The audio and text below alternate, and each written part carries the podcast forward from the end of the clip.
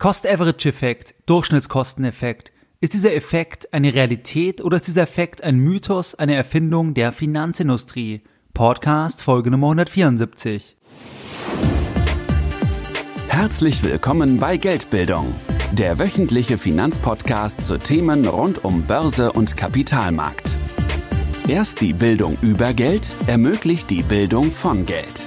Es begrüßt dich der Moderator Stefan Obersteller. Herzlich willkommen bei Geldbildung, schön, dass du wieder dabei bist. Aufgrund vielfacher Nachfragen gibt es jetzt vier weitere Seminartermine von Geldbildung für 2017 und zwar in Frankfurt, in Hamburg, in Zürich und in Berlin. Die genauen Seminartermine und alles weitere, das kannst du nachlesen unter www.geldbildung.de slash Seminare. In der heutigen Podcast Folge Nummer 174 möchte ich mit dir über das Thema Cost-Average-Effekt sprechen. Ist dieser Effekt Fakt oder ist dieser Effekt Mythos? Was ist der Cost-Average-Effekt überhaupt? Im Namen steckt's drinnen. Durchschnittskosteneffekt. Es geht darum, dass du eine Investitionssumme gleichbleibend über mehrere Zeitpunkte investieren sollst und dadurch von diesem Durchschnittskosteneffekt vermeintlich profitieren kannst. Angenommen, du möchtest 24.000 Euro in den deutschen Aktienindex investieren. Du hast einen ETF, Du hast die genaue Wertpapierkennnummer zum ETF, du möchtest jetzt loslegen. Dann kannst du entweder die 24.000 Euro als Order mit der Wertpapierkennnummer platzieren und kaufst heute diesen ETF mit der gesamten Summe. Alternativ könntest du die 24.000 Euro über einen größeren Zeitpunkt entsprechend verteilt investieren. Bei der ersten Variante, bei der Direktinvestition oder bei der sofortigen Vollinvestition hast du einen Kaufpreis des ETFs.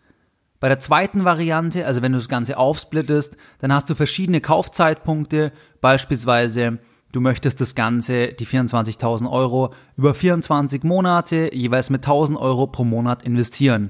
Dann hättest du 24 Kaufzeitpunkte, 24 Kaufpreise des ETFs und daraus würde sich dann ein durchschnittlicher Kaufpreis gewichten. Je nachdem, wie der DAX sich entwickelt, ob er rauf geht, runter geht, seitwärts geht, liegt dann dieser durchschnittliche Kaufpreis über oder unter dem Kaufpreis, wenn du sofort alles investieren würdest. Es gibt jetzt verschiedene Attribute, die dem Cost-Average-Effekt zugeschrieben werden.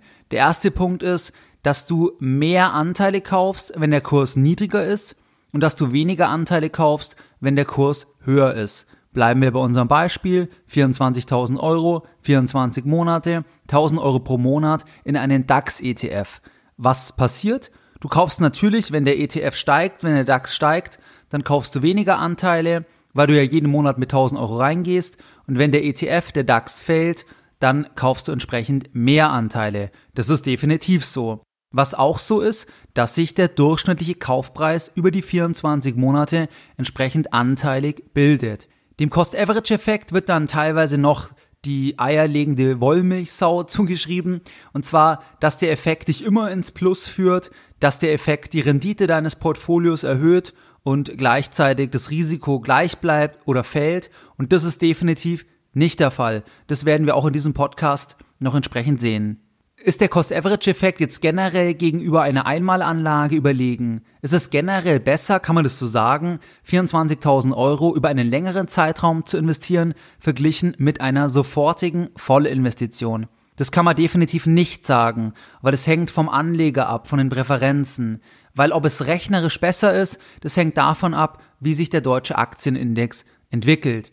Wenn der DAX relativ stark und kontinuierlich steigt in diesen 24 Monaten, dann ist es natürlich besser, wenn du sofort am Anfang voll die 24.000 investierst, weil dann greift die Rendite, die Performance gleich voll auf die 24.000 Euro. Wenn der DAX dagegen fällt und vielleicht nach 24 Monaten sogar tiefer steht, dann ist es natürlich besser, wenn du nicht sofort voll investierst, weil dann die negative Performance, wenn du so willst, dann greift dir erstmal nur die 1000 Euro an im ersten Monat, im zweiten Monat 2000, im dritten Monat 3000 und so weiter. Es hängt also davon ab, wie sich das Asset, das Wertpapier entwickelt, das du kaufst, ob es rechnerisch besser ist, sofort alles zu investieren oder zu warten und das Ganze über Schritte, über Monate, Wochen, Jahre zu investieren. An der Stelle der Einschub, die Kurse kann keiner vorhersehen. Keiner weiß, ob der DAX in einem Jahr höher stehen wird. Langfristig gehen wir von steigenden Kursen aus, aber kurz- und mittelfristig kann keiner die Kurse vorhersehen. Man kann also auf keinen Fall sagen, dass der Cost-Average-Effekt generell einer Einmalanlage überlegen ist. Was sagt jetzt die Wissenschaft? Was sind die Erkenntnisse? Hier gibt es ein spannendes Paper der Universität Mannheim. Dieses Paper sagt Folgendes. Die Vorteilhaftigkeit der beiden alternativen Investmentstrategien ist somit differenziert zu sehen. Sowohl These Überlegenheit Sparplan als auch Gegenthese Überlegenheit Einmalinvestment sind nicht generell valide. Das heißt, man kann nicht generell sagen, dass der Sparplan immer besser ist und man kann auch nicht sagen, dass das Einmalinvestment immer besser ist.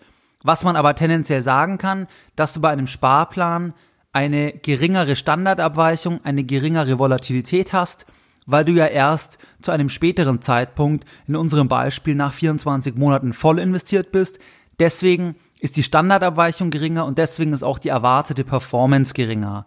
Was dann auch gezeigt wird bei diesem Paper, dass das Einmalinvestment auf mittlere Sicht eine höhere Wertentwicklung, dass man hier eine höhere Wertentwicklung erwartet, weil das Risiko höher ist, ganz einfach. Der Cost-Average-Effekt, der reduziert also die Volatilität einer Anlage gegenüber einer Einmalanlage und dadurch ist die erwartete Rendite geringer.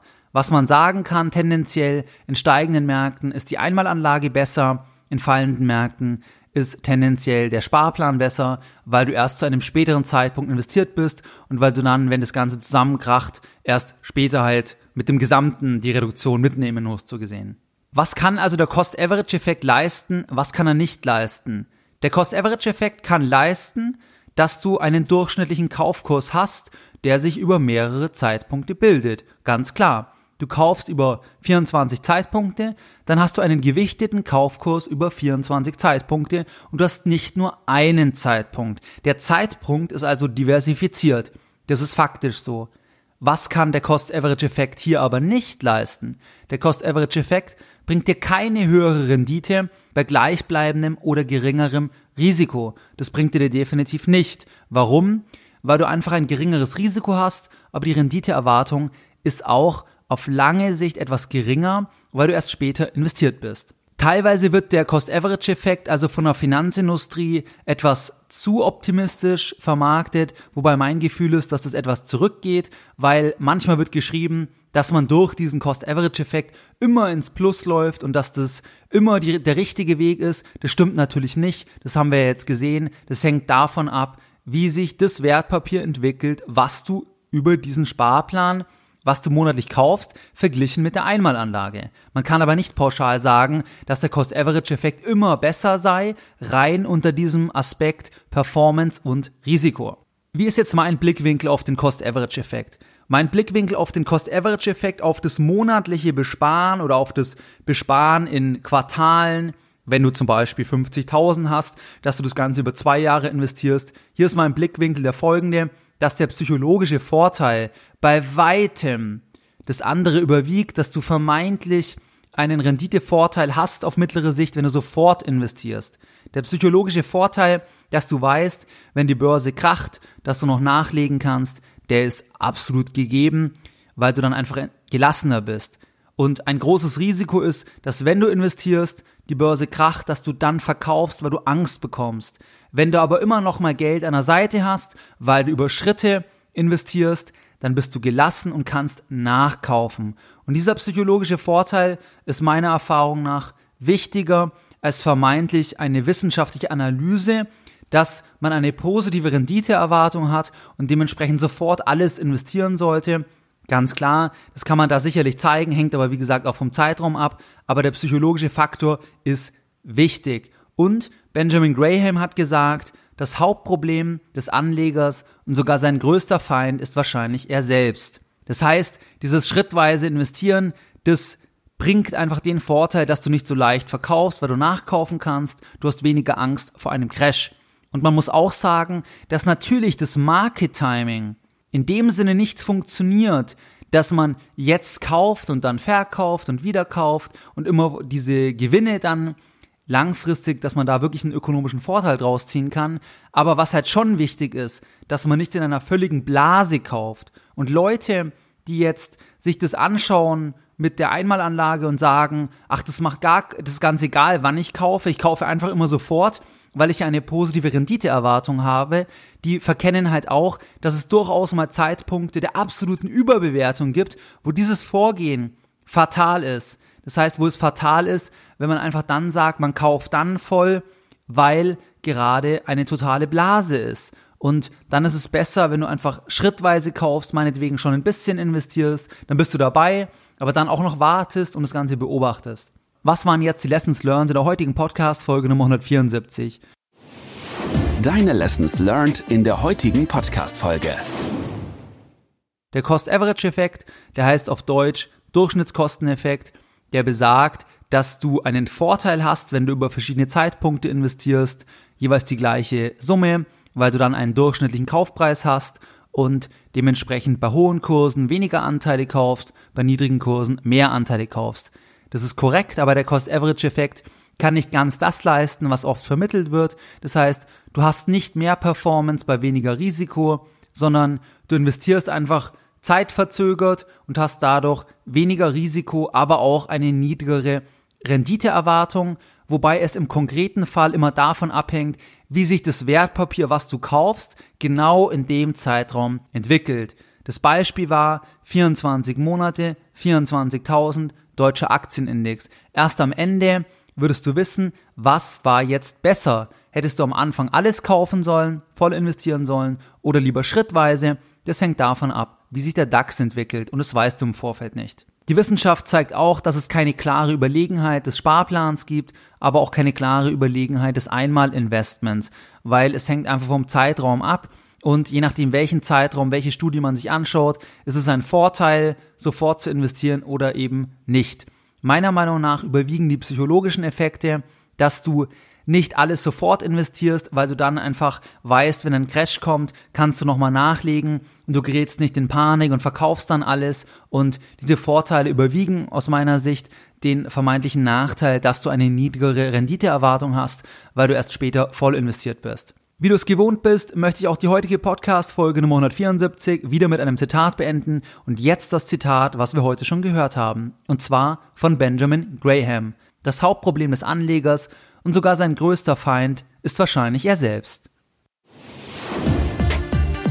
Mehr Informationen zu Themen rund um Börse und Kapitalmarkt findest du unter www.geldbildung.de. Und immer daran denken, Bildung hat die beste Rendite.